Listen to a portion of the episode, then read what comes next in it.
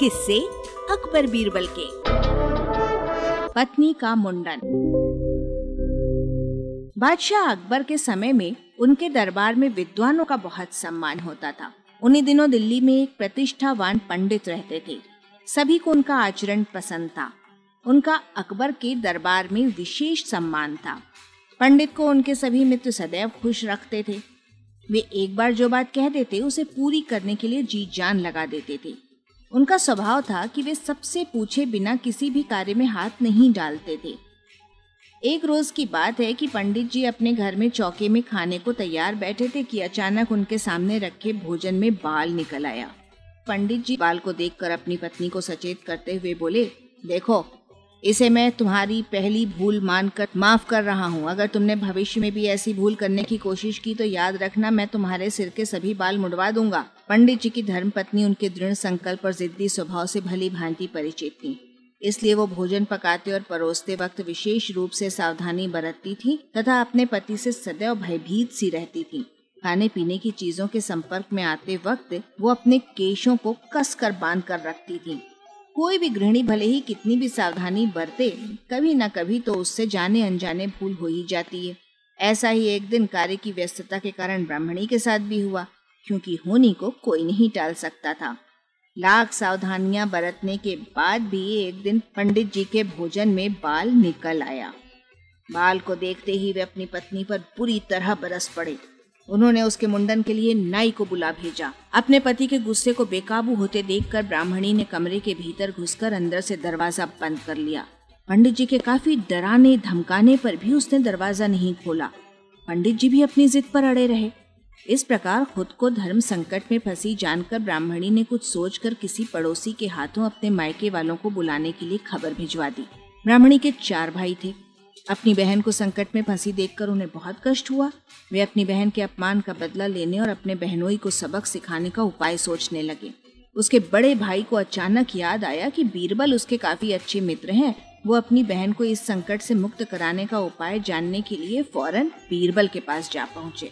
उस वक्त बीरबल लेटे हुए कोई पुस्तक पढ़ रहे थे। उन्होंने अचानक अपने मित्र को यूँ देखा तो पूछा, आओ मित्र, सब कुशल तो है ना? आज इधर का मार्ग कैसे भूल बैठे? बीरबल के पूछने पर उसके मित्र ने अपनी बहन के साथ घटी पूरी घटना के बारे में बता दिया और इस संकट से मुक्ति का उपाय पूछा।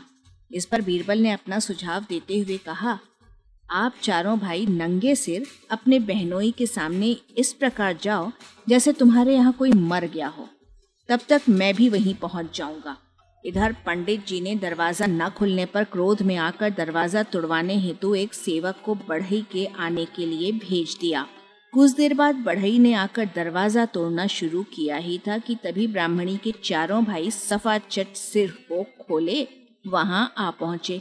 उनके आने के थोड़ी देर बाद ही बीरबल भी क्रियाकर्म की आवश्यक सामग्री लेकर वहाँ आ पहुँचे। बीरबल कमरे के दरवाजे के ठीक सामने बैठकर पिंडदान के लिए टिक्की बांधने लगे।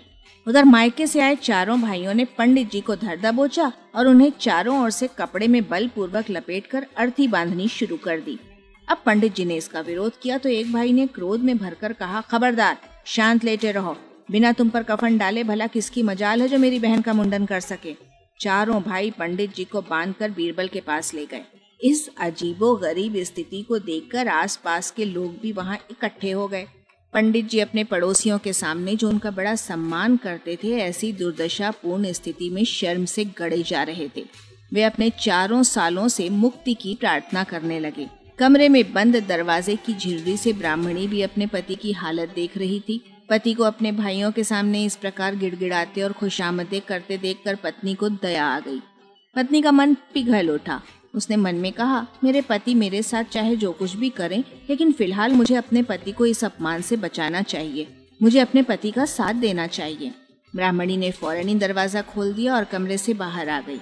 उसने अपने भाइयों के सामने हाथ जोड़ लिए और कहा कि वे पंडित जी को छोड़ दें। भाइयों ने जब बहन की भी न सुनी तो बीरबल ने स्वयं उनसे क्षमा मांगते हुए पंडित जी को छोड़ने का हुक्म दिया। बीरबल के कहने पर पंडित जी को छोड़ दिया गया। बाद में उन्हें अपनी जिद पर बड़ा पश्चाताप हुआ। इस स्वांग से बीरबल का आशय ये था कि पति के जीते जी पत्नी का मुंडन नहीं हो सकता। स्त्री का मुंडन उसी स्थिति में होता है, जब उसका पति मर जाता है। वाचक स्वर संज्ञा टंडन। अरबा की प्रस्तुति।